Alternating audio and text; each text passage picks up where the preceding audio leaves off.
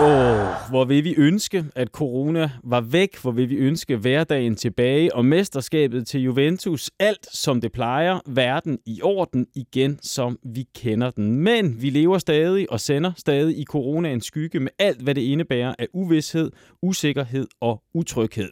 For spillernes sundhed, for forretningernes levedygtighed, for fansenes fanhed, for fan bare for fan fristes man til at sige. I den her podcast, der kigger vi på udsigten til, at fodboldspillet kommer i gang igen. Den er sådan skiftevis toget, klar og toget, alt efter hvem man lytter til. Vi skal også tale transferrygter, i hvert fald hvad der sker sådan midt på banen, men nok også om baksituationen og angrebssituationen. Der er måske noget nyt nierværk, der kunne banke på.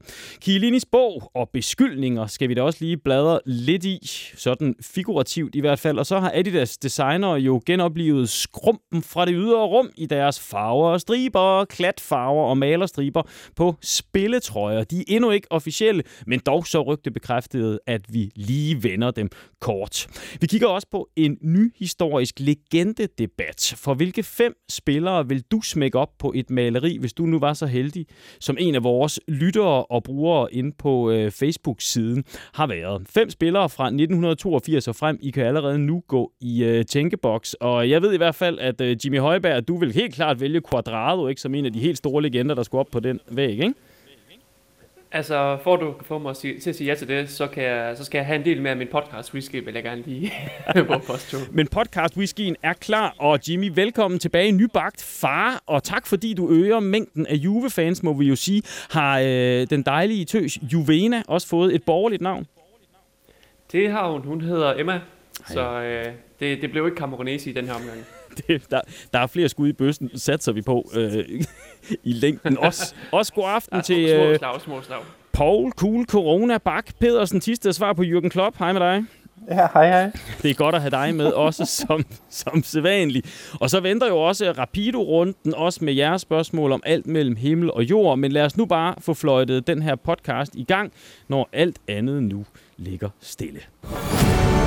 In a world of contrasts.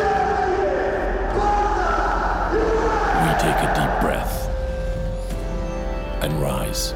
Dybala, Dybala, Dybala, Dybala, Dybala, Dybala, se la allunga ancora un po' Dybala. Aim high, while others stumble. Poi vince un contrasto, arriva Ronaldo ad aiutarlo. Sposta take a Cristiano. shot. Cristiano, destro di Cristiano. When we see a chance. No, no, vuota, gol, gol, gol, gol, gol, gol. And if we fall, so be it. The next victory is never far away. Ja, aldrig så langt væk, med mindre corona, der lige kommer i vejen, som den har været nu. En måned, halvanden er det vel siden vi sidst var samlet, og vi er kun lidt klogere, og det er jo altså fra et meget lavt udgangspunkt. Vi optager her øh, søndag aften 24. maj, skriver vi vist, og taler jo ud fra det, vi ved, og det, vi tror, vi ved, og det, vi synes, og det, vi mener. Med knap så meget bund, kan vi vist godt sige, i tilstræbt fakta, som vi egentlig normalt tilstræber. Men sådan er den nye virkelighed her, hvor ingen rigtig ved noget. Heller ikke dem, der træffer beslutningerne. Sidst, der talte vi jo de herre, i hvert fald Paul, om flere scenarier fra, at sæsonen skulle være helt slut, fordi der ikke kunne spilles flere kampe, til at der måske kunne komme kampe i slut maj, var det dengang. Nu er det jo sådan set slut maj, så øh, det blev jo ikke rigtigt til noget. Det rykker sig hele tiden. Et eksempel på det, 12. maj var der en udmelding, der siger, at øh, bliver en spiller testet positiv, så vil hele holdet skulle i karantæne. Så går der en uge, 19. maj, og så bliver udmeldingen sagt, at der bliver arbejdet på, at det jo så kun er den smittede spiller, forudsat resten af spillerne, og hold nu fast her, testes to gange de første 24 timer, herefter hver fjerde dag, blodtest hver 14. dag. En ordning, der jo ikke helt er godkendt endeligt endnu, så vidt jeg ved. Og øh, det virker jo til også nu, at der diskuteres en form for playoff, hvis turneringen ikke kan afsluttes som ellers planlagt. Det skal klubberne diskutere i løbet af ugen. Hele tiden lidt frem og lidt tilbage og op og ned, og vi ved ikke rigtig noget, Paul. Når du ser på udviklingen her, som den beskrives, hvad, altså, hvis vi lige tager den først, hvad mener du nu, at, at der bør ske med turneringen? Øh, jamen altså, jeg, jeg synes jo ikke rigtigt, det har ændret sig øh, fra sidst vi, øh, vi talte sammen. Altså, der, der findes jo fortsat øh, coronatilfælde i, i Italien, også blandt, øh, blandt spillere og, og forskellige øh, trænere og, og, og øh, hele det her staffpersonale, der er omkring holdene. Ikke? Og, og så længe man man har det, at man ikke kan kontrollere det på, på, på den måde, så har jeg svært ved at se, at, at man på en eller anden ordentlig måde kan, kan få færdigafviklet turneringen. Det, det er jeg nødt til at sige. Og hvad siger du, Jimmy? Du var jo ikke med sidste gang. Hvad, hvordan ser du på, øh, på det her? Jamen altså, FGC, de har jo i dag, der har de jo indleveret, hvad hedder det, de medicinske protokoller i forhold til at få afviklet kampene.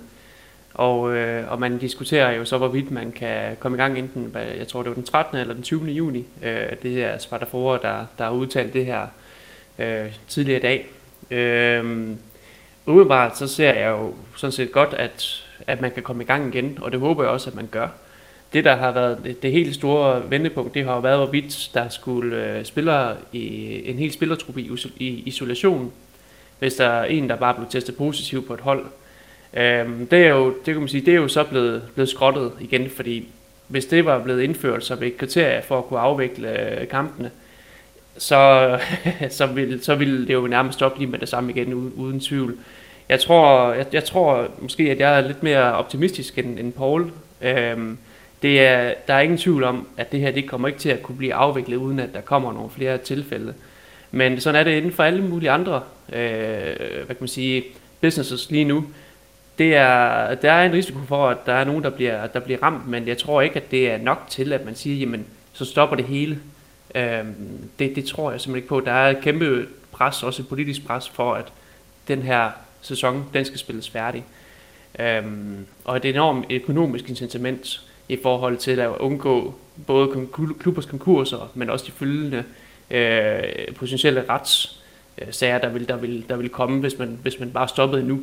Ja, fordi hvis vi lige tager økonomien først her, så, så når man ikke bare aflyser det, så er det jo netop også på grund af ministerierne, på grund af de her store økonomiske konsekvenser, som der er ved at aflyse. Også Gravina, fodboldforbundets præsident, han har sagt, at han vil ikke være fodboldens bedemand, altså det er ham, der lægger fodbolden i graven, og det understreger jo ligesom, hvor stor en, en udfordring det er her. Han siger, lukker vi helt ned, så mister systemet anslået op mod 800 millioner euro. Hvis vi spiller bag lukkede døre, vil systemet miste i omegnen af 300 millioner euro. Det her det er en kæmpe industri, anslået øh, den 10. største, hvordan de så lige gør det op. Men det er i hvert fald det, de sådan selv siger. Så det er vel også det, der ligger bag, Paul, øh, som jo, du, nu trækker du i, i den retning, at du er lidt svært ved at se, at det skal lade sig gøre. Men med de økonomiske interesser, kan Jimmy så ikke også have en pointe om, at jamen, man vil gøre stort set alt for at få det her op at køre? Øh, jo, det er der ingen tvivl om, at, at, at man vil, og, og man kan sige... Øh, som vi har vendt rigtig mange gange, så, øh, så den italienske liga, den er jo væsentligt øh, dårligere økonomisk stillet end eksempelvis øh, de, de rige Premier League-klubber, og det betyder selvfølgelig også, at, at det har en voldsom og, øh, påvirkning af, af den italienske liga, at de ikke får de penge, som de skal have fra tv og, og så videre, ikke? Øh, hvis ikke de får hvis ikke de får færdig spillet sæsonen, så, så det, vil være, det vil være en kæmpe katastrofe for dem. Og, og det næste, jamen nu sidder vi jo som, som Juventus-fans, ikke? men man skal ikke undervurdere, at, at, at der kunne udbyde, øh, udbryde øh, borgerkrig i Italien, hvis Juventus blev mestre øh, ved skrivebordet. Så, øh, så man kan sige, der, der er rigtig mange interesser, som, som skal varetages i det, både økonomisk, men også de, øh, hvad, hvad skal man sige, øh, de fodboldmæssige hensyn, der, der er til, til det fodboldgale land. Ja, og Jimmy, så kan jeg jo også skyde den hen til dig i forhold til også det økonomiske, at der er rigtig stort pres rundt omkring. Altså, der er vel også stort pres i Belgien og i Frankrig, som, som har aflyst turneringerne. Altså, så hvorfor skulle presset være større i Italien for eksempel? Men man er også nødt til at se på, på, på landet som helhed, fordi øh, der, jeg tror, det er omtrent 400.000 mennesker i Italien, der på en eller anden måde er, er berørt økonomisk øh, i forhold til deres job vedrørende øh, hvad hedder det, øhm, fodboldindustrien. Og der er rigtig mange i Italien, der allerede nu lever på, på, på, på, på fattigdomsgrænsen. Og jeg, jeg tror personligt, uden at være, være en økonomisk øh, guru eller lignende, så, så tror jeg, at Italien ville have meget svært ved at, at rejse ligaen igen, øh, hvis det var, at den først gik, gik øh, sige, ned. Og det, det tror jeg, den gør. Jeg tror, at ligaen den får meget svært ved at komme i gang igen, hvis det er, at man stopper den helt. Og der er forskellige årsager til det, hvad kan man sige. Øhm, en af dem er for eksempel, jamen, hvis vi nu siger, nu, nu dropper vi nu dropper vi ligaen. Jeg tror, at, øh, at det vil også det vil for eksempel gøre i forhold til transfermarkedet, at, øh, at mange spillere de vil, de vil søge væk. Jeg tror, mange spillere de vil simpelthen søge væk fra, fra den italienske liga, hvis det var, at den at lukke ned. Øh, og det, det, vil, det vil, mange klubberne ville stå meget dårligt i forhandlingsmæssigt i forhold til at, og, og, og få nogle ordentlige penge for dem. Det er svært nok i forvejen, øh, allerede som det er nu. Man tænker nærmest øh, Manchester City, der er ude i, i, i, i Champions League i, i to år tilstande, hvor italienske klubber, jamen de vil, øh, de vil være så svagt stillet økonomisk og have en utrolig dårlig forhandlingsposition øh, over for udlandske klubber. Øh, og den italienske regering, deres økonomiske system, som helhed har ikke kapaciteten til at kunne relancere den her liga her. Jeg tror simpelthen, vi ville blive sat 10 år tilbage mindst, hvis det var, at man, man lukkede det hele ned nu. Jeg tror, vi ville få så, så svært ved at komme så over det. Så hvis man ser på den almene italiener, i forhold til, at mange de vil miste deres arbejde på grund af forskellige de her klubber her, de med sikkerhed ville gå konkurs. Øh, så, så tror jeg, at der, der, er mange, der er mange overvejelser, man skal gøre sig i hvert fald, hvis man tager beslutningen om, at vi stopper det her.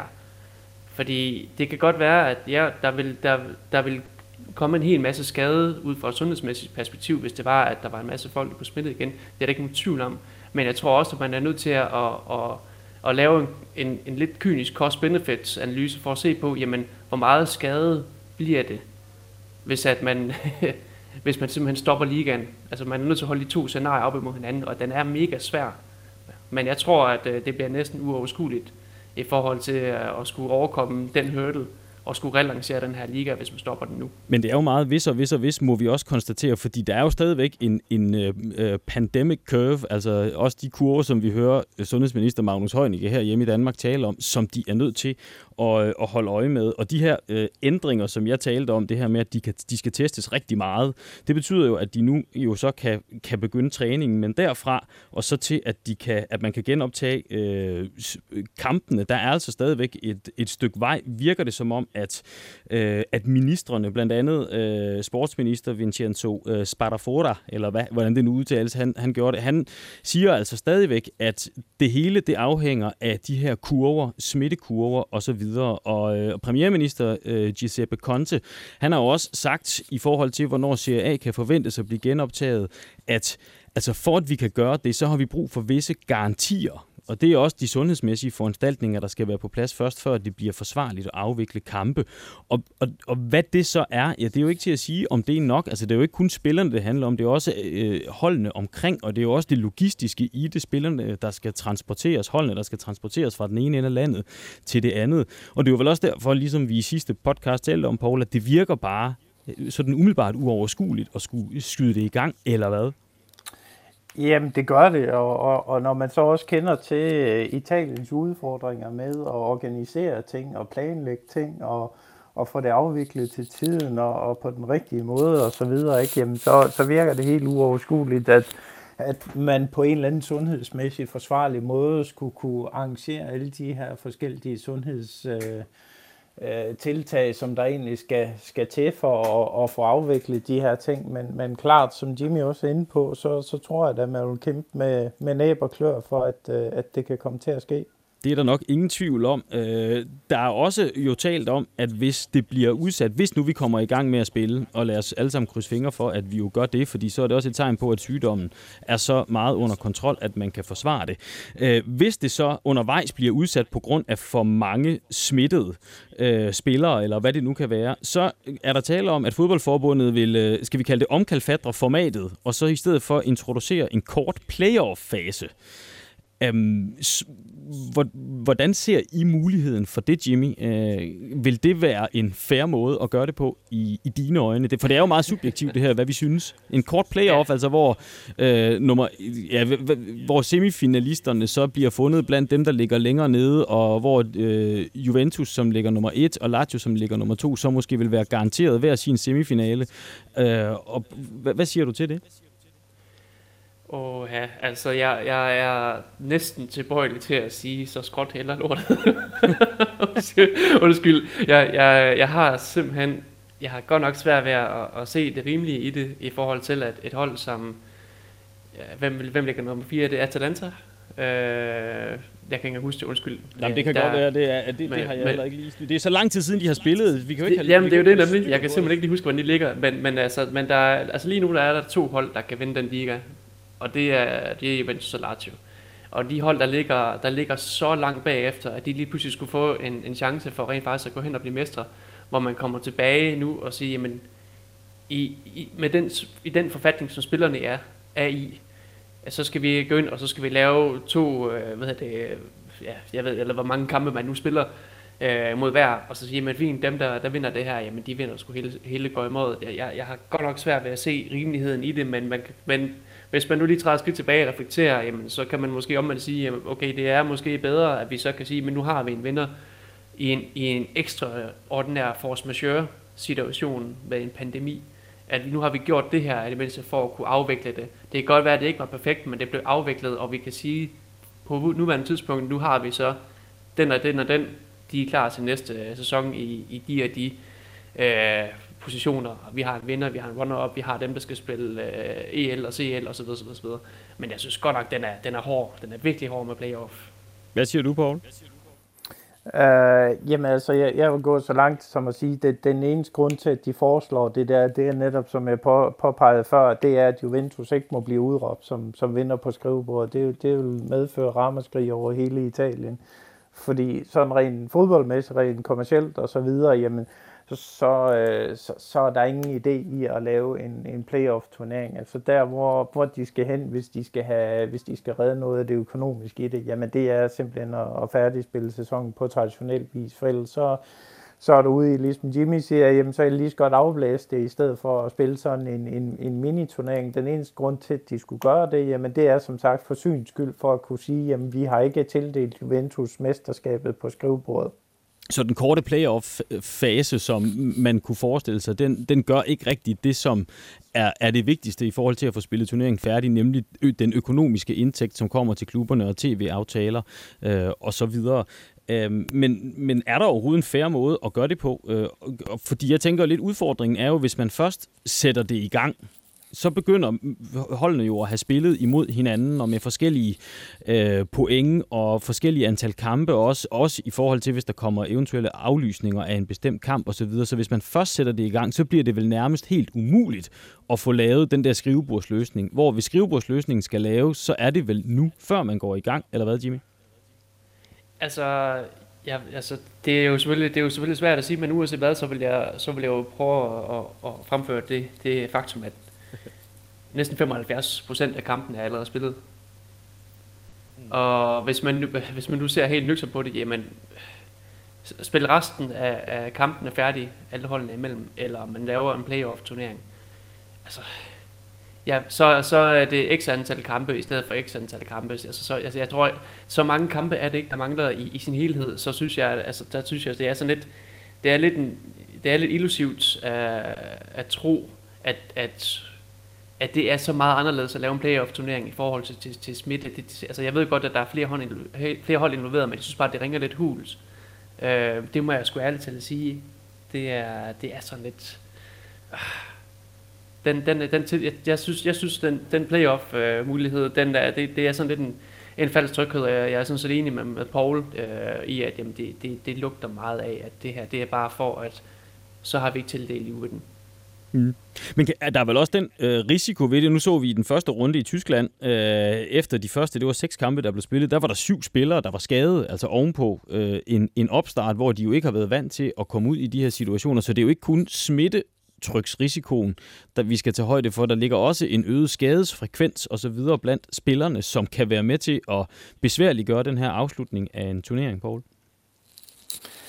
Jo, men det er der ingen tvivl om, og, og, og de har jo forsøgt at imødekomme det ved at sige, jamen så må man have fem udskifter og så videre, ikke? Men, men, men jo, der er ingen tvivl om, at, at på det her tidspunkt, hvor, hvor de plejer at følge den her plan, ikke? Hvor de har, de har peaked sådan rent formmæssigt fra, ja, fra for en måned siden og så fremad, ikke? Jamen, det er jo en helt anden forfatning, de, de kommer tilbage i nu, og så skal i gang med... Øh, med turneringen igen. Jeg så flere spillere fra Bundesligaen af, der sagde, at det var ligesom at spille en Old Boys kamp og komme i gang igen. Fordi det, det, det, jamen, det var sådan set ligesom at, at genstarte sæsonen, ikke? Øhm, Men, men nej, som du nævner, ikke, jamen, man behøver bare lige at, at sætte nogle brikker på og sige, jamen, hvad fanden sker der så, hvis uh, to spillere fra en trup af bliver konstateret coronapositive, jamen, så skal resten af truppen i karantæne i 14 dage. Og det behøver de jo så ikke, måske, det, så sammen, ikke? det behøver de jo ikke nødvendigvis at blive, hvis nu man kan få regeringen øh, med på, og sundhedsmyndighederne med på, at hvis bare man sørger for at, at få, få testet to gange øh, i løbet af de første 24 timer, og så herefter tester hver fjerde dag, og blodtest hver 14. dag, så øh, behøver hele truppen ikke at blive smidt i karantæne, så er det nok, at det kun er den smittede spiller. Men så har vi udfordringen, hvis nogle, nogle flere så er blevet smittet, og hvor mange spillere kan, kan man så tåle bliver smittet i en trup, før man siger, at nu er truppen ikke øh, i stand til at, at, at, at, at konkurrere på lige vilkår med resten, altså hvor det bliver en sygdom, der kommer til at afgøre mesterskabet. Og det er jo reelt set det, som jeg kunne frygte, at vi er ude i, hvis der bliver spillet til ende. Jimmy, hvad siger du til det? Jo, det er en risiko. Altså, det, det er jo klart, det her, det her øh, krav om, at, at, at hele truppen skal, øh, skal isoleres, øh, bare fordi der er en, der nu viser sig at være smittet, at det, det er kottet, det krav, og det synes jeg jo synes, er rigtig, rigtig sundt, og også giver, giver god, sund fornuft. Øh, men det, det er jo rigtigt, det er jo det scenarie, at, at lige pludselig så står vi har syv spillere smittet, og så har man det problem. Og øhm, det jeg tror der, det er, at der, man, vi, der tror jeg, man er nødt til at sige, men nu prøver vi at se, hvad, hvad der sker. Ja, det, er jo, det er jo umuligt at gisne om, hvad, der, altså, hvad det ender med, hvor mange vi ser, der, der kommer til at blive ramt under, undervejs. Øhm. Men er det så det værd, Jimmy? Altså er det så det værd at sige, at vi aner ikke, hvordan det kommer til at gå? Nu sætter vi det op, og så krydser vi fingre for, at det hele det holder med alt det lort, der kan følge det, i forhold til at sige, nu lukker vi det bare ned. Tror du, at de økonomiske interesser, og hvad vi ellers har, at de er så store, at det overtrumfer den kæmpe usikkerhed, som vi jo har sådan forsøgt at belyse her? Ja, det tror jeg faktisk. Øh, og det er ikke, fordi jeg ikke øh, sætter menneskeliv hvad kan man sige, højt. Tværtimod, så tror jeg netop, at der er rigtig mange, der kommer til at blive ramt på, øh, på, kan man sige, på, på, på anden vis, på, altså i, i, igennem igennem økonomiske omstændigheder, der kommer til at gøre livet utåligt for 100.000 af mennesker i Italien. Øhm, og der, der, der, der, der tror jeg altså lidt, at, at ja, igen tror, det er, det, det, man kan ikke komme med en anden gidsning, men jeg tror simpelthen, at, at de konsekvenser, der kommer rent økonomisk, de kommer til at, at, at, at overskygge de problemer, der kommer rent smittemæssigt, ud af, at der er nogle fodboldhold, der spiller mod hinanden. I, øh, man, skal også, man skal også lige huske på selvfølgelig, at i de her, øh, i de her scenarier, der har vi med professionelle sportsklubber at gøre, der gør alt, hvad de kan for at, at følge de her protokoller så strengt som muligt overhovedet, fordi det er deres levebrød, det her det handler om. Øhm, så, så, så risikoen kommer til at være, være meget lille i forhold til, hvad vi ser andre steder øh, i, i andre forretningsregi, tænker jeg. Og det er jo ikke kun Serie A, der er i risiko for at blive ramt på den her måde. Det er jo også Serie B og det er Serie C, og det er hele vejen ned, og, og alle de omkringliggende dele af den kæmpe fodboldindustri, som jo spiller rigtig meget. Jimmy, du har sagt, hvad du sådan tror måske, der kommer til at ske. Øh, oversigten hedder jo, at man formentlig kan begynde at spille kampe igen. Hvis det kan lade sig gøre den 20. juni, så slutter man af den 20. august. Øh, ser det ud til umiddelbart. Øh, måske det den 31. august, alt efter hvordan og hvorledes anderledes, og alle de her visser og så videre, Paul, hvordan tror du, hvis du skal komme med dit bedste bud nu, at, øh, at det ender? Og det er jo med streg under tror, fordi vi aner det jo ikke, og det ved sportsministeren garanteret heller ikke, og formanden for fodboldforbundet ved det jo heller ikke, så det er jo på gisneplanet det her. Ja, Yeah. og vi ved jo, du elsker sådan at gætte øh, ud fra ja, nærmest ja, ja. ingen forudsætninger, jo ikke? jo, præcis.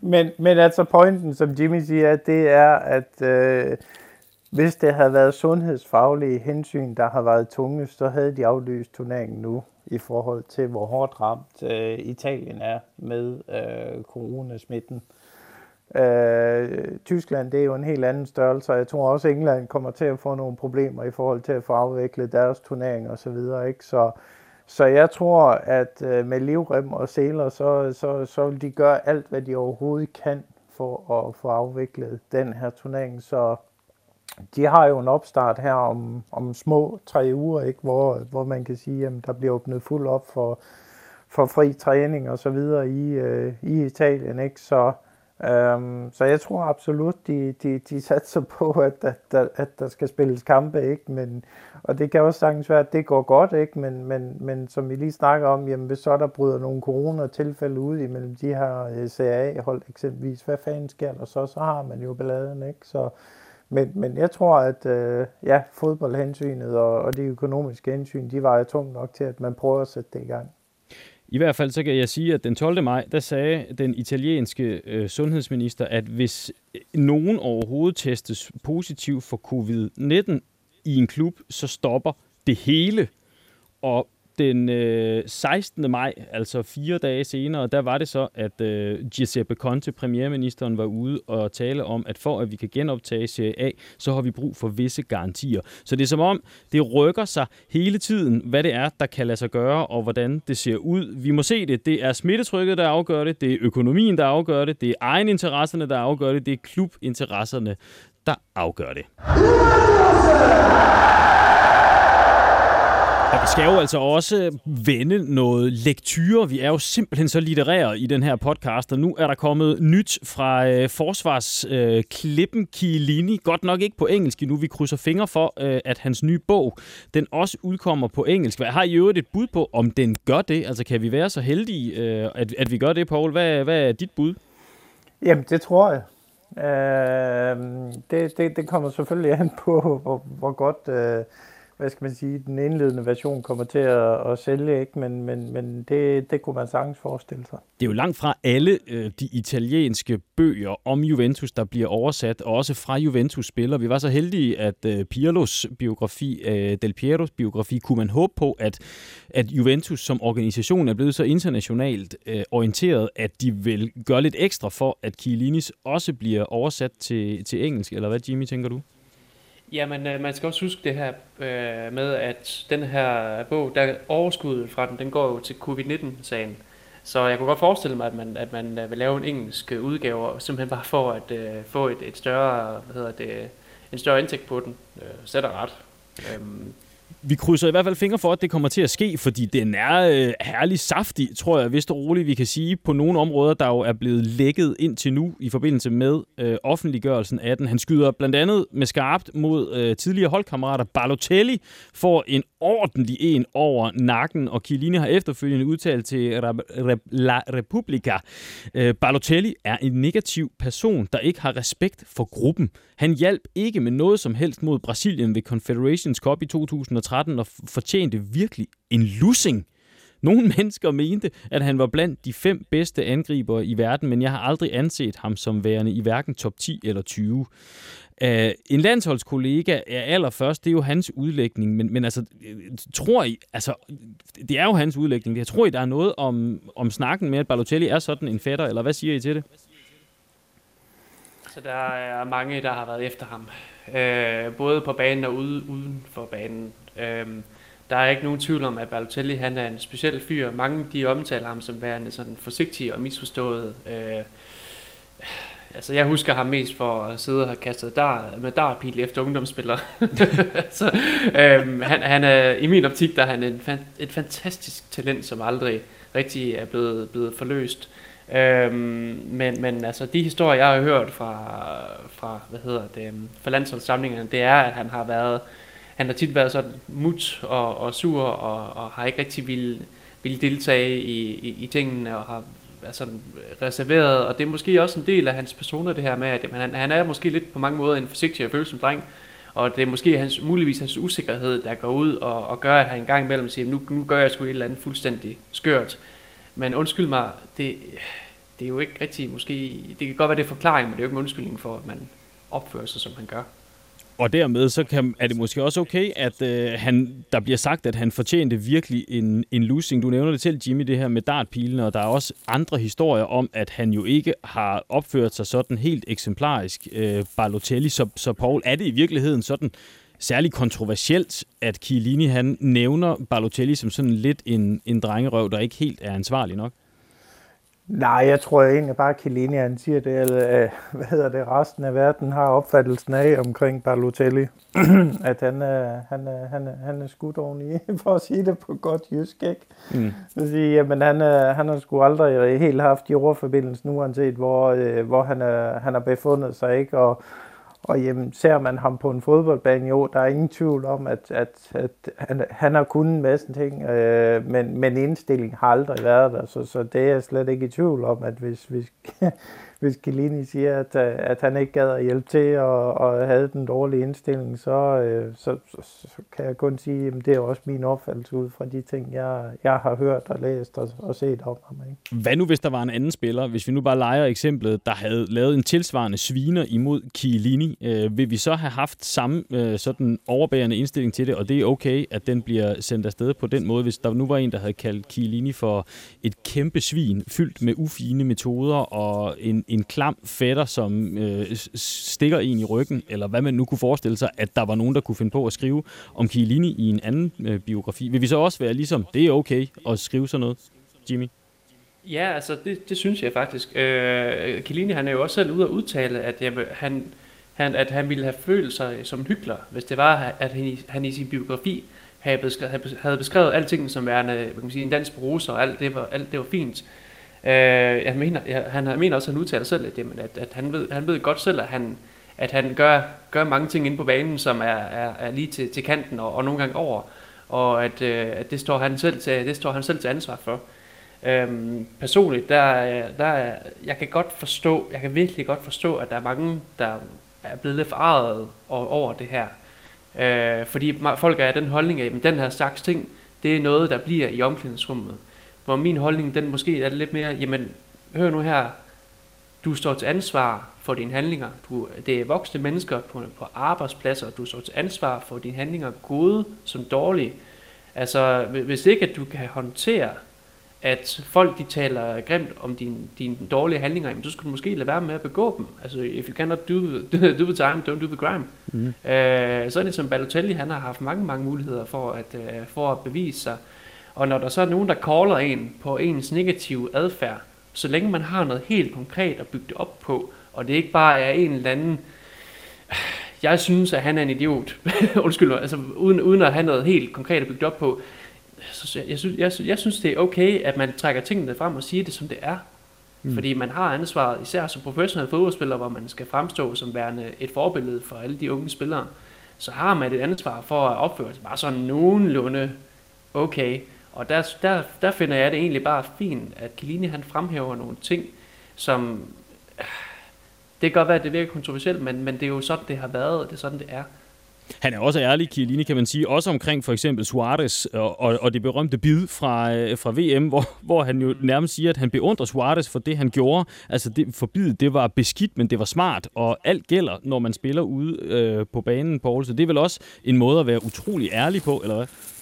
Jo, men, øh, men, men jeg tror egentlig lidt i tråd med, med, med det, det, som Jimmy han siger. Altså, Chiellini er jo både en type, der, der giver og tager, ikke? Og, og, og han, han er jo også bevidst om, at når han stiller sig op og, og udgiver en bog, hvor han, hvor han er ærlig omkring nogle ting, også kontroversielle ting, og, og fyrer nogle raketter afsted mod spillere, som, som han ikke har meget til års for, jamen så, så tror jeg egentlig bare, det er et sandfærdigt billede af, hvordan han også er på banen og uden for banen, altså i omklædningsrummet og så videre. Ikke? Så, så jeg har svært ved at forestille mig, at han skulle være på nogen, nogen anden måde, når han laver en biografi. Ja, spiller, som han ikke har så meget til overs for. Lad det være stikordet til lige det næste citat fra, fra Chiellini, fordi han siger jo, øh, skriver, der er dog en, der er værre, nemlig Felipe Melo.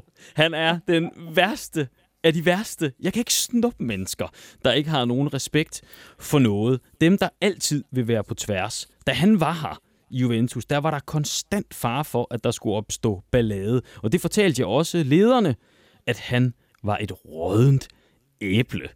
Der må man sige, der er bladet saftsus med der taget for, øh, fra munden der. Øh, der, giver, der giver han den jo hele armen, men også imod en spiller, som jo også er kendt for netop at være lidt et rådent æble. Så, altså, det er jo ikke kontroversielt som sådan, at han siger det, eller hvad, Jimmy?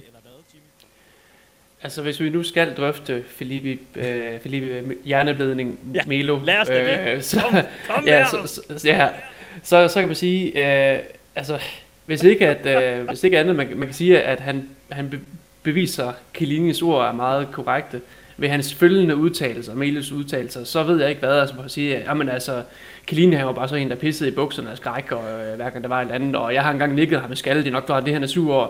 Ja, altså det, det kan måske godt være, at der var noget omkring snakken i det Kaline han skrev om.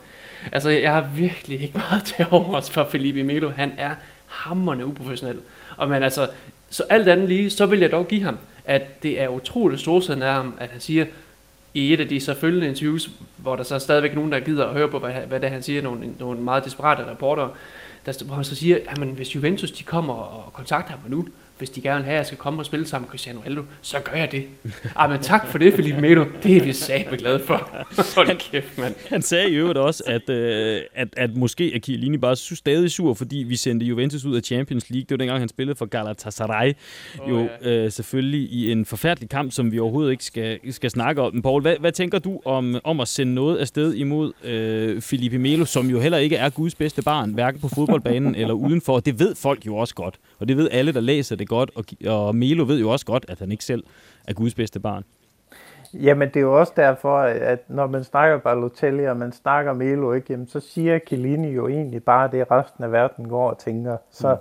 så i, i den forstand, det der er kontroversielt, er vel, at han går ud åbenlyst og fortæller om det, øh, og bekræfter det indtryk, som, som langt størstedelen af, af verdens befolkning sidder med om netop de her to øh, karakterer. Ikke? Og, og jeg kan jo øvrigt lige bidrage med, at, øh, at hvad hedder det, en af, af officials inden fra, øh, fra omkring landsholdet øh, bekræfter, at, at Chiellini rent faktisk også sagde de her ting til Balotelli, mm. dengang de var i landsholdslejren. Så, så som Balotelli siger, hvorfor siger han ikke det til mig som mand?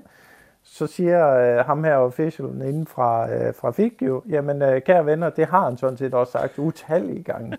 så, så, Balot- så, så, så jo ikke... Balotellis argument om, at det er en underlig opførsel af en anfører, altså en, der skulle være en kaptajn, underforstået ja. en leder, ikke at sige det ansigt til ansigt, den, øh, den falder ligesom til jorden på den baggrund, forstås. Ja, fuldstændig, og, og der, det, Chiellini er jo ikke enig om det. Altså, jeg tror, hvis, hvis man tager et udsnit af, af de folk, der er med i landsholdslejren, så tror jeg alle sammen har været hen og, og sparke uh, Balotelli i røven og sige, nu må du kraftstejle med taler sammen. Men der er jo en naturlig forklaring på det. Det er jo, det er jo, det er jo simpelthen bare fordi, at, at ligesom så meget andet, der kommer ind af Balotellis ene øre, så rører det jo meget, meget hurtigt ud igennem det andet. Så han kan jo, det er jo klart, han ikke huske, hvad Chiellini har sagt til ham. Ja. Og, og så kan man sige, jamen i forhold til Filipe Melo, ikke, jamen sammenfatning af hans karrieres højdepunkter, ikke, det er, at øh, han var med til at sende, øh, sende Juventus ud sammen med Galatasaray, så har man jo ikke opnået noget som helst. Øh, og, og i forhold til den periode, han så spillede i Juventus, ikke, jamen, jo, der var stor virak om dengang han kom fra, øh, fra Fiorentina. Ja, der var han altså store... god. Jeg vil, og jeg vil godt, altså meget ondt kan man sige om ham, men han var godt nok et monster for Fiorentina. Der spillede han jo rigtig, rigtig godt. Jeg havde kæmpe forventninger til ham, men de blev så aldrig indfriet. Det skal vi, det skal vi lige understrege. Jo, men både ham og, og, og Diego, ikke? Jeg kan huske, mm. at Seco hentede de to der den, den, den sommer, ikke? Jeg var oppe og danse på bordet, ja. ikke? Fordi hold nu kæft, mand den største profil i, uh, i CA, midtbaneprofilen, ikke? Fordi, uh, som du selv siger, han var monster for, uh, for Fiorentina, ikke? Men, men hans, hvad skal man sige, optræden i Juventus, ikke? Jamen, det var sådan, man sad og holdt sig for øjnene, hver gang han var på banen, ikke? Som Jimmy siger, hvornår kommer den næste hjerneblødning? Og det jo med garanti, at når det var allermest påkrævet, ikke, så trak idioten et rødt kort, ikke? Så, så, så nej, det har, det, jeg, må, jeg, må ærligt, jeg må ærligt sige, det, det, den mand har jeg ikke meget til overs for. Vi kan konkludere i hvert fald, at han også har valgt to spillere, som ikke er så kontroversielle. Hvis han for eksempel havde sagt det samme om en Sambrotta, så ville vi måske have stusset mere over det, og så var der, havde der været grund til sådan at tænke, øj, hvad, hvad er det her? Så havde det været en rigtig nyhed, hvis vi nu skal sige det sådan her. Ja, der får præcis. vi bare bekræftet vores, vores fordom. Det sidste spørgsmål, jeg lige har til jer omkring bogen her, som vi jo igen krydser fingre for kommer på, øh, på engelsk, så vi kan, det er, altså bør man man egentlig, altså bør man vente med den her slags, og skrive den slags, til man har stillet øh, støvlerne? Det har Chiellini, altså fodboldstøvlerne selvfølgelig, øh, det har Chiellini forhåbentlig ikke øh, endnu. Vi satser jo på, at han kommer tilbage, den gode kaptajn, og, og at der er et par gode år i ham endnu. Men, men bør man vente med det, indtil at man har stillet fodboldstøvlerne, eller er det okay bare at fyre løs med det, mens man stadig er aktiv, Jimmy? Altså, det er jo, det er jo en smagsag. Altså personligt, så kan, jeg, så kan jeg jo godt lide, at, at at man sender den slags ud, når spilleren er færdig, hvor alle historierne, der er at fortælle, de er ligesom klar til at blive fortalt. Øhm, men jeg tror, jeg, jeg tror også, at øh, hele den her covid-19-situation har været med til at fremskynde processen, i og med, at, øh, at, at dem nu går helt overskud til at, til at afhjælpe øh, så, så meget man nu kan af den situation med det overskud, der nu måtte være. Uh, men det, altså, jeg, jeg, jeg, synes, jeg synes altid, at det er lidt fedt, når, når spilleren er stoppet helt. Jeg har også læst Ibrahimovic, uh, hans uh, biografi, den kan jo øvrigt varmt anbefales, uh, hvad man, om, uanset hvad man nu synes om personen. Mm. Uh, men der stussede jeg også et år, og tænkte, jamen, Ibrahimovic, han er sgu da ikke færdig endnu. Han har da mange flere historier at komme til at fortælle. Øh, så, så jo, jeg foretrækker, at de venter til de, til de er færdige. Vi kan håbe på, at vi får den ægte historie, når de så er færdige, at det så bliver endnu mere saftigt. Paul, hvordan har du det? Jeg kan godt lige sige, hvordan jeg har det med det. Jeg synes jo, som i princippet også det samme som Jimmy, at øh, det klæder dem bedst at vente ind til, at øh, karrieren ligesom er over. Men omvendt, så synes jeg også bare, at det er lidt fedt, at, vi får, at man får lidt gang i det, og at de tør sige de her ting, mens de stadig spiller. Det vil sige, mens der stadig er øh, ligesom de satser noget, i stedet for bagefter, hvor det hele er sikkert. Hvordan ser du på det?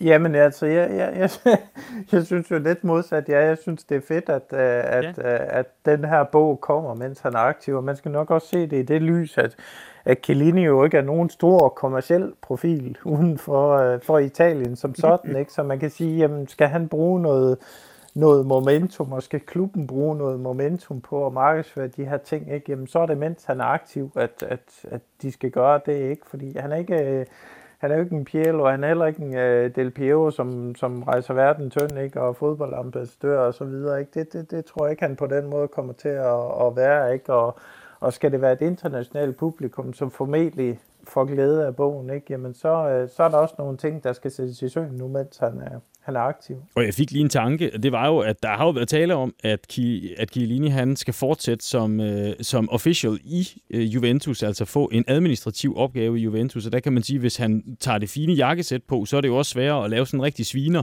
så måske er det i virkeligheden det bedste tidspunkt nu her, mens han stadig er det dejlige svin, som han er på en fodboldbane, der bare går til den, at han, det, det er der, han sender den afsted, og så kan han være mere ordentlig, når han, når han stopper og skal sidde i et jakkesæt og være med til at styre Juventus videre ud i fremtiden, Jimmy? Jo, det kan, det kan godt tænkes. det kan godt tænkes. Han sætter den beskidte takling ind nu, og så øh, spænder han slipset lidt senere.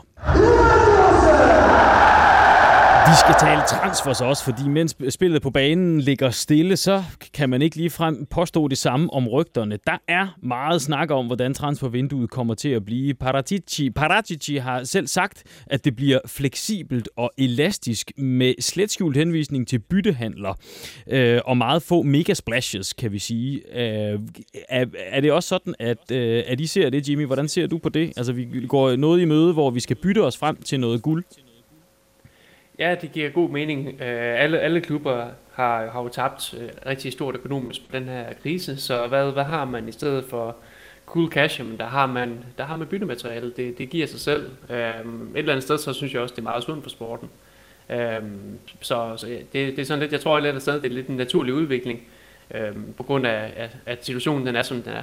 Og lige nu, der er øh, den, der bliver talt mest om, skal byttes væk, det er Pjanic, og der, hvor de hotteste rygter går hen, sådan lidt, nogle gange bliver de kølnet, og så bliver de lige lidt varme igen. Det er Arthur fra, øh, fra Barcelona, Paul. Hvad er, øh, hvordan mærker du den temperatur lige i øjeblikket? Øh, jamen, den er nok mere positiv, end, end, end den rent faktisk har været længe. Øh, jeg, tror, jeg tror rent faktisk, det er en af de ting, der, der formentlig kommer til at ske. Øh, og det er klart, jamen, øh, der er nogle afklaringer, der, der skal laves, ikke, hvor man kan sige, at det kan godt være, at Pjanic han er, han er klar til at rykke videre, men hvis Arthur ikke har været helt klar til det, ikke, jamen, så er der selvfølgelig noget bearbejdning, der skal laves imellem øh, Barcelona og, og ham, før det kommer til at ske. Og, og det kan være både økonomisk karakter, men det kan også være spilmæssig karakter, hvor de, hvor de pænt forklarer ham, at, øh, at han ikke indgår i, i planerne, så hvis han skal have spilletid, så, øh, så skal han et andet sted hen. Ja, for han har, jo på, selv, på den måde, han har jo selv allerede været ude til at begynde med at sige, at hans prioritet, den er helt klart øh, Barcelona. Men så var der vel noget med, at han også har været ude og sige, at, øh, at han har respekt for, hvis andre store klubber også øh, melder sig, så han har sådan blødet sin første øh, meget hårde øh, melding en lille smule op, eller hvad? Eller er det bare rygter? Hvad er din din. Hvad, hvad ved du om det? Øh, jamen altså, det, øh, som vi har talt om rigtig mange gange før, så, så skal man jo altid tage de der presseudmeldinger med et græns salt, ikke? fordi det er jo et, øh, det er jo et, et, et psykologisk spil mellem både spillere, agenter og klubber, ikke? hvor man forsøger at sige, jamen, øh, hvis jeg skal videre fra eksempelvis Barcelona, så er jeg også nødt til at være sikker på, at jeg får maksimeret den værdi, jeg så får ud af det, om de så skal betale ham et eller andet øh, sign-off-beløb eller lignende. Det er jo ikke usædvanligt, at, at øh, hvad skal man sige, de her spillere på nogle bonusaftaler, hvor de nu øh, øh, måske står til at få indfriet nogle af dem, ikke? Så, så man kan sige, at de får en eller anden pose penge med for, for så at, at, at, at smutte på en eller anden måde. Ikke? Så, så det spil, der foregår der, er jo lige så meget et, øh, et signal til dels den klub, der sælger, hvis man gerne vil være, være blevet der. Man har nogle økonomiske rammer der, som man synes godt om, men det er også et signal til den købende klub om at sige, jamen jeg kommer ikke billigt, så hvis I vil have mig, så, øh, så må I skulle øh, strenge an og komme med et lukrativt tilbud. Ikke? Så, så, så det, er jo, det, er jo, det er jo på den måde, spillerne de bruger øh, pressen til det her game på. Jimmy, synes du, at øh, Arthur han kunne være en, som vi kunne bruge? Altså, vil du bifalde en byttehandel?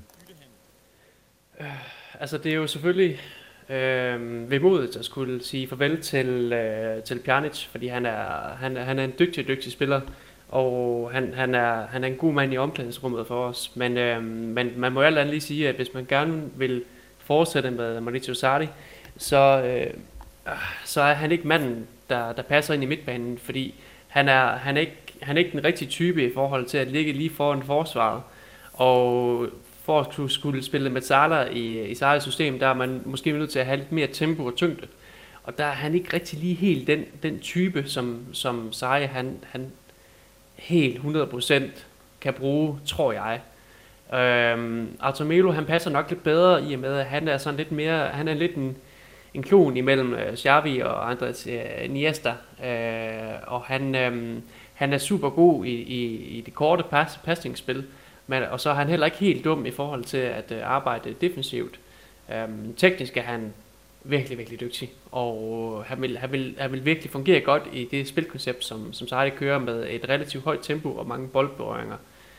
Um, så, så jo, han vil være et godt match for os. Om han så vil til klubben, det må, det må vi jo se. Jeg har ventet lidt med min, med min gode Barcelona-ven, som uh, Frederik Usk, som havde sådan lidt en, en kommentar om, at uh, kan I så få fingrene væk? Okay. de er meget glade for ham. Ja. De er meget glade for ham i, i, i Barcelona, fordi han netop har, han har netop den, den spillestil, som virkelig, det ligner næsten, at han er et La Masia-produkt, for at det ikke skal være løgn. Så man, er meget, man har store, store forventninger til ham i, i den katalanske storklub.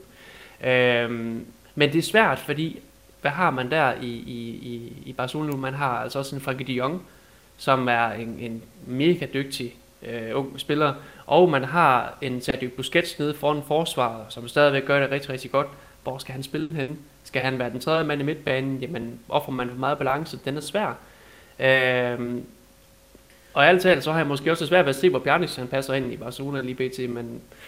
Ja, dem om ja. det, siger vi så. Dem om, dem, dem om det selvfølgelig, men, ja. men Arthur, han, han vil helt klart passe godt ind, på, ind i vores midtbane, af den måde Sejer han gerne vil spille på, som ikke er sådan helt, helt øh, så meget anderledes i forhold til Tiki Taka, kan man sige. Det er lidt en anden version af det, naturligvis lidt mere direkte, men han vil sagt være god på vores midtbane.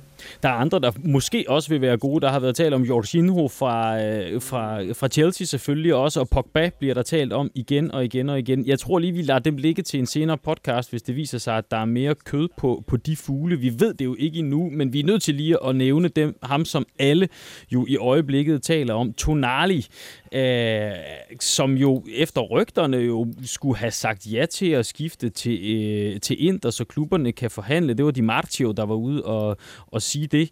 Øh, Paul, hvad skal vi ligge i det? Mikkel spørger også om Tonali, hvis vi lige tager det først. Er den manglende brik? Det spørger Mikkel om ude på vores øh, Juventus Danmark.dk debatforum side.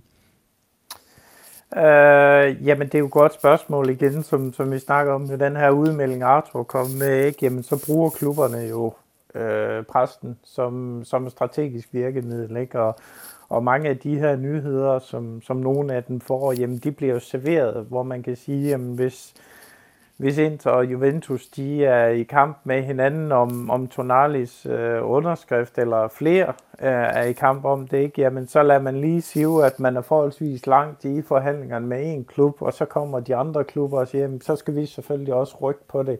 Øh, og det, det er uane om, om, øh, om, om, om, hvad skal man sige, om det så rent faktisk er bare fabrikerede nyheder, eller, eller det, er, det er sandheden. Ikke? Altså man kan sige, som, som både Di Marzio og Romano og Gresti, de, øh, de rapporterer, ikke? Jamen, så er der en 3-4 klubber, som, som er rigtig interesseret i Tonali, ikke? hvor man kan sige, i Italien, jamen der er det Inter og det er Juventus, der skal, der skal slås om ham.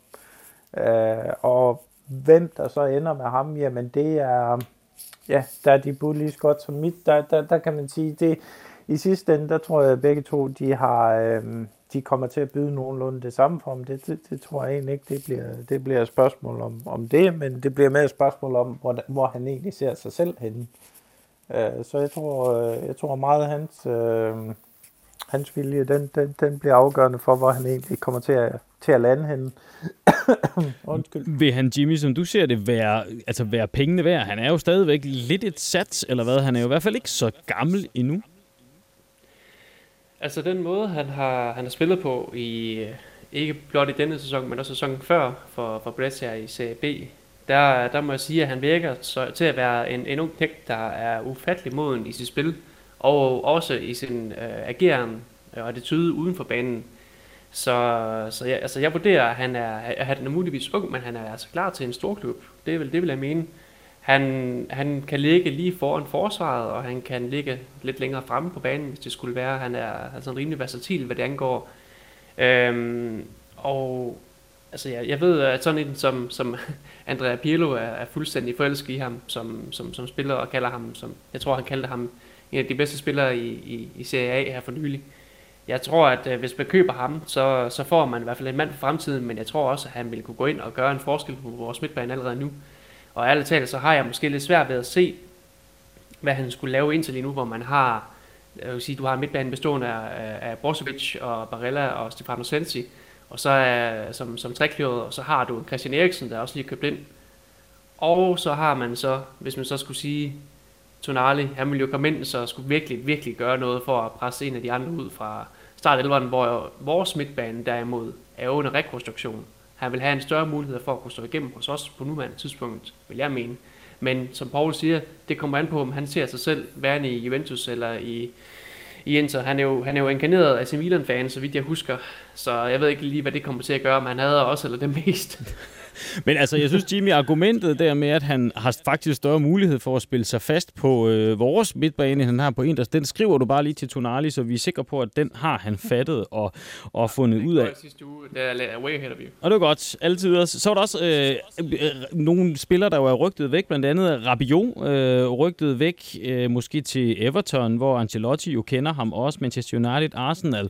Øh, Paul, tror du, det er realistisk? Ramsey er der også blevet talt om det her med, at vi jo kan Øh, indkassere noget plus Valenza på dem, fordi de kom med fri transfer, at de i virkeligheden bliver øh, pawns i det der store spil. Øh, også måske om at få Pogba til. Jamen, jeg tror egentlig, øh, det er meget realistisk, som, som vi snakker om i, i sidste podcast, at, at det, man arbejder meget på, jamen, det er jo de her byttehandler, hvor man ikke, øh, man ikke skal cash op af lommen for at, at, at købe spillere, eller i hvert fald ikke det fulde beløb. Så, så jeg er slet ikke i tvivl om, at, øh, at det man arbejder på, det er om, om man kan bruge øh, Rabiot, måske Ramsey, øh, Douglas Costa også i, øh, i en eller anden byttehandel med øh, Manchester United og, og Pogba.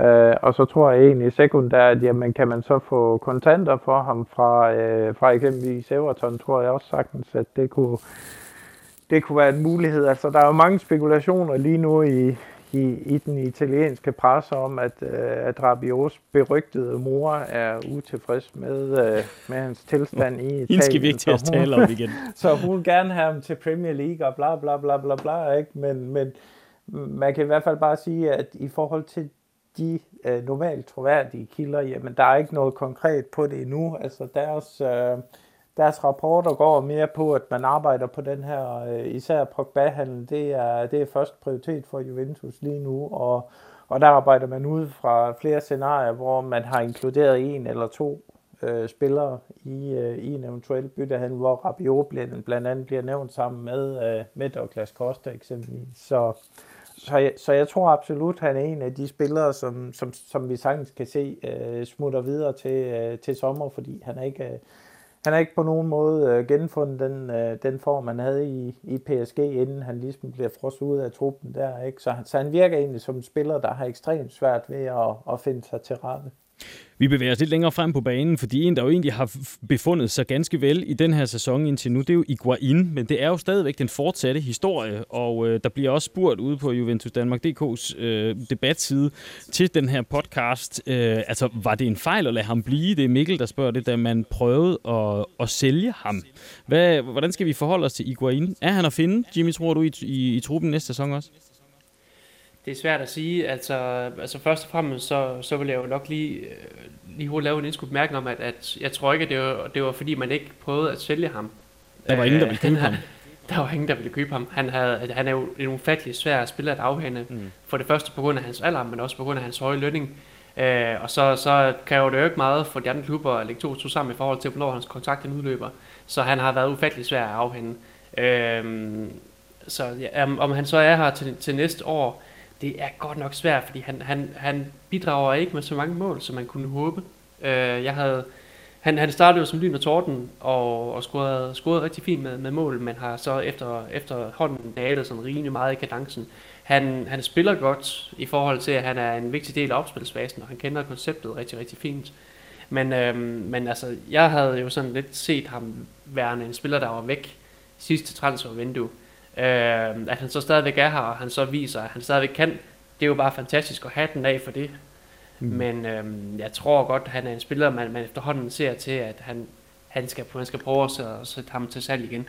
Han er jo vendt tilbage lige nu her med et kilo mindre vejer han, end da sæsonen den blev afblæst, Paul. Det er da i hvert fald øh, dedikation og en, en lidt anden tendens, end det vi tidligere har set fra, fra den gode Iguain. Der er rygter om, at der er blevet klasket et 18 millioner euro prisskilt på ham også.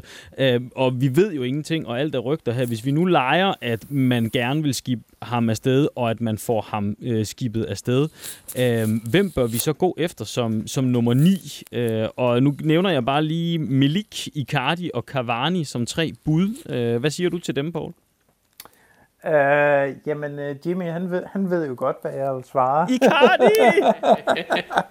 oh. Jimmy, altså, jeg, jeg... Jimmy, Jimmy, du tager bare lige et skud af din uh, podcast Whisky nu, og så kan du lige uh, dulme nerverne lidt, mens Paul han taler om Icardi, ikke? Ja, jeg er i gang. Godt. I gang. Ja, men altså, man, man kan sige, Icardi har vi jo vendt mange gange, ja. og han er stadigvæk min, min våde drøm som den mest fantastiske nier i Juventus. Før du lige svarer videre, Paul, bør man overveje det, at vi jo har øh, vores Ronaldo, som man på en eller anden måde skal forholde sig til også her, og at vi jo også ved, at ham bliver vi nok ikke ved med at have. Så hvad er det, vi skal have? Er det en ny fast nier, eller er det en, der kan spille godt op til Ronaldo i et par år, og så skal vi have, øh, så skal han den nye nier videre, fordi så skal vi have den rigtige nye efterfølger, eller hvordan ser du det? Jamen det er jo, man, man kan sige, det, det, det er jo måden at planlægge på at sige, jamen, hvordan planlægger man på den korte bane og på den lange bane, og det afhænger af, hvilke spillere der er tilgængelige og hvilken økonomi man har. Det, det er et kæmpestort regnestykke, ikke? Så, så, så altså, man kan jo sige, at muligheden er, som du selv var inde på, jamen skal vi beholde Higuain et år mere, og så se, hvad der sker næste år, ikke? Mm. Fordi så har vi en bedre indikation og bedre økonomi og alle de der ting, eller er der muligheder nu? Øh, det ved jeg simpelthen ikke, øh, fordi der, der skal man have indsigt i transfermarkedet, de agenter og alle de der ting, ikke? Hvor, hvor man kan sige, for, for at du ved, øh, hvilke spillere der er tilgængelige. Det er jo ofte sådan, det, det hænger sammen, ikke? Hvornår vil spillerne videre, og hvornår skal de videre, og så videre, i forhold til, hvad man kan købe. Øh, men altså Icardi har vi vendt mange gange. Cavani tror jeg ikke så meget på. Jeg tror faktisk på, at han, han godt kunne ende i Inter på en, på en, på en transfer, hvis de sælger Martinez til øh, Barcelona, lyder det til. Mm. Øh, Milik vil jeg ikke røre med en ildtang. Øh, altså han kommer, øh, han kommer lige med øh, to, øh, hvad hedder det, korsbåndsskader i, øh, i bagagen, ikke? Så det har jeg sgu svært ved at se, at, at, at man på nogen måde skulle ligesom kunne retfærdiggøre ham over eksempelvis at beholde Higuain et år mere, så, så vil jeg faktisk hellere beholde Higuain, som allerede kender formationen, spillestilen og, og så videre, og så se, hvilke hvilke muligheder der byder sig, hvis ikke man kan få øh, den savnede spund øh, i Cardi til Torino. Jimmy, så er jeg nødt til at høre dig. Jamen altså, meget af det, det kommer, jo, kommer jo også an på, hvordan... Og jeg skal lige ryste den her af mig.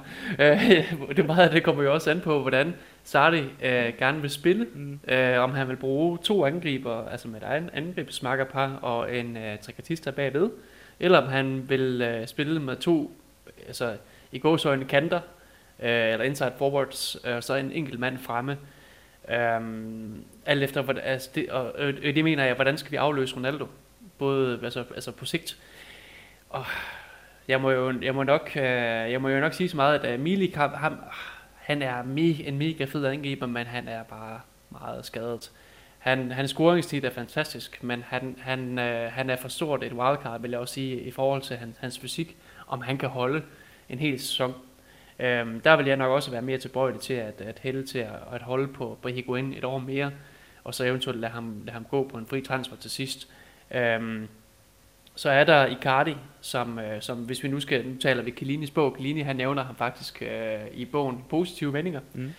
Øhm, altså jeg er jo ikke vild med ham øh, som, som menneske, det ved I jo alle som godt.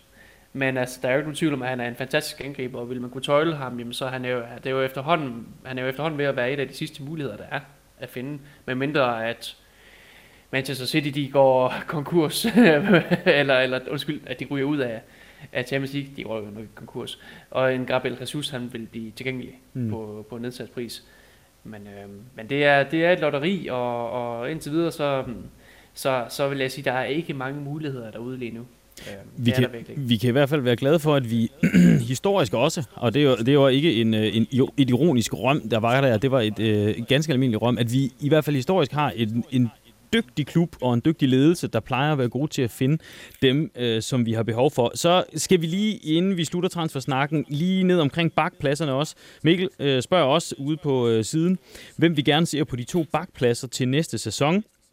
Øh, Di kunne man jo forestille sig, måske går til PSG. Det er jo svært at vide med ham. Der har også været talt om, at han skulle til Barcelona frem og tilbage. Skal vi hente Pellegrini tilbage, er jo også en, en mulighed. Hvordan ser du på det, Paul? Øh, jamen altså, jeg, jeg tror helt sikkert, at, øh, at Pellegrini kommer tilbage. Jeg tror, at man er blevet meget bevidst om, at, øh, at det her med at, at kun have tre baks til de to pladser, det er, det er for let. Øh, så jeg tror også, at øh, han kommer retur, og så afhængig af, hvad man, øh, man gør med Dicilio, ikke? Jamen, så, øh, så tror jeg også, man, øh, man kommer til at gå ind på en, øh, på en højre bak af, en eller anden slags. Men der men, har vi jo øh, Quadrado og Danilo som udgangspunkt nu jo. Den, hvem er griner det? Jo, men det, det har man.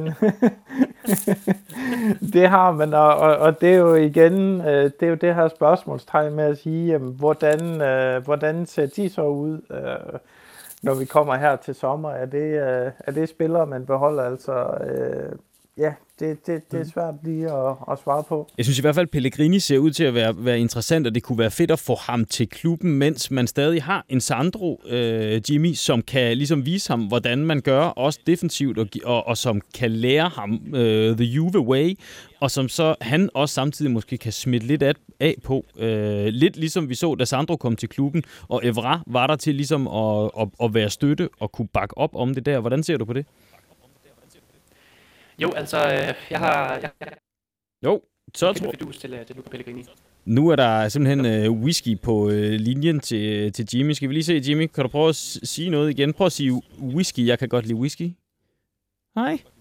whisky, jeg kan godt lide whisky. Ja, ej, der er godt nok lige lidt knas på linjen der, så ja, vi fører den lige over til dig i stedet for, øh, Paul. Hvordan ser du på det? Der kan du bare, der kan du bare se, ja, det jeg skrev i Messenger. Bla, bla, bla, whisky. whisky, bla, bla, bla, bla, whisky. Bla, bla, bla, bla.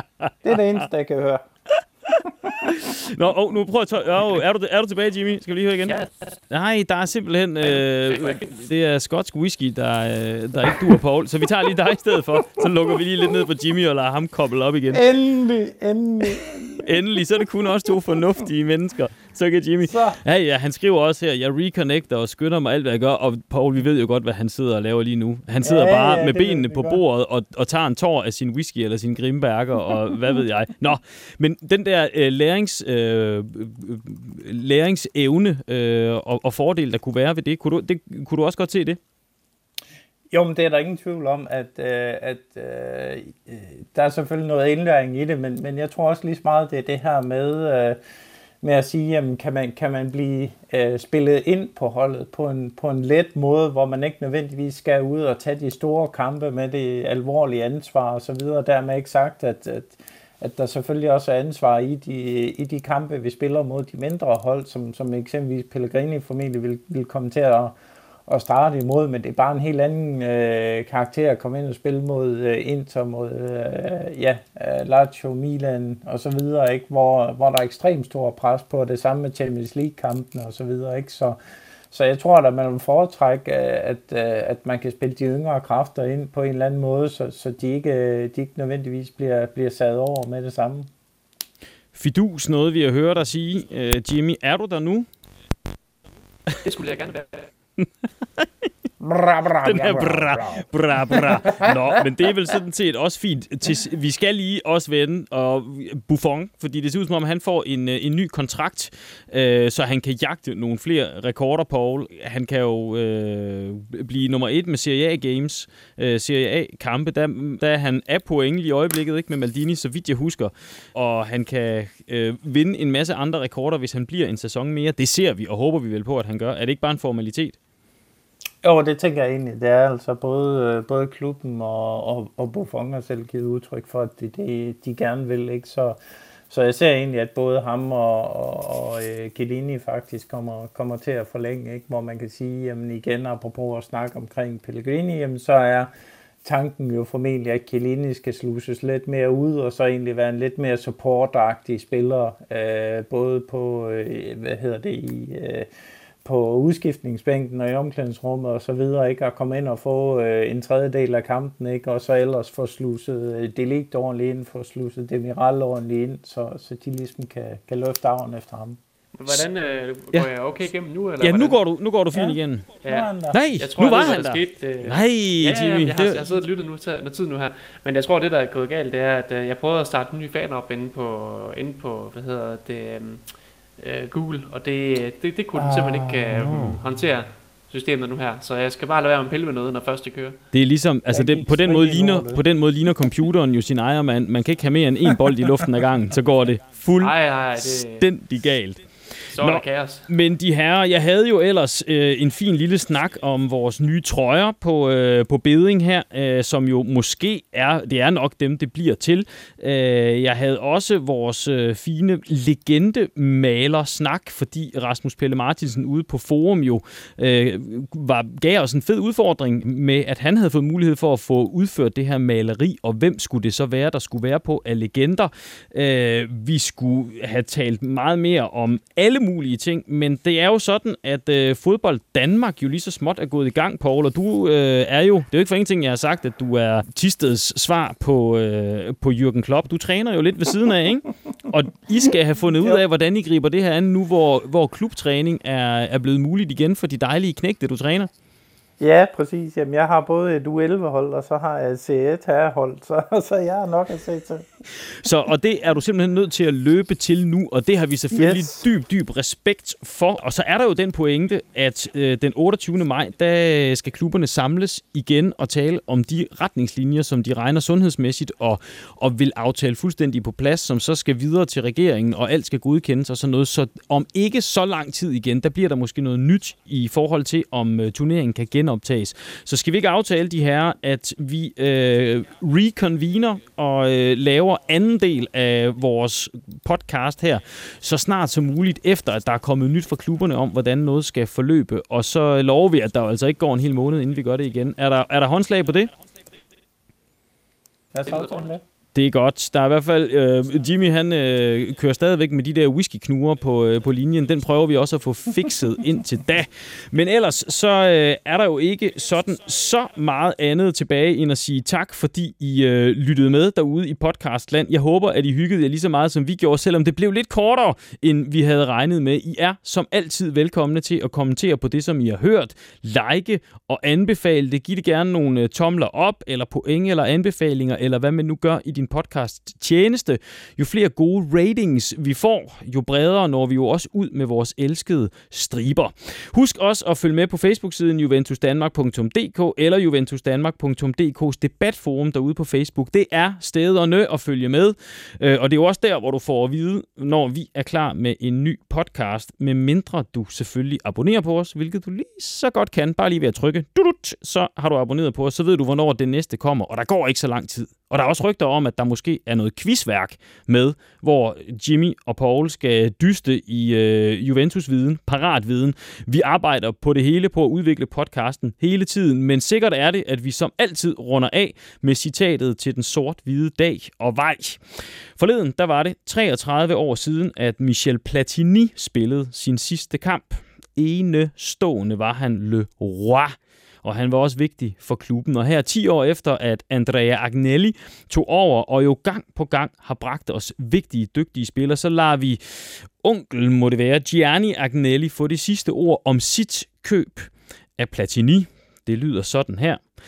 Vi købte ham for en skive brød, som han siden har smurt med et tykt lag foie gras.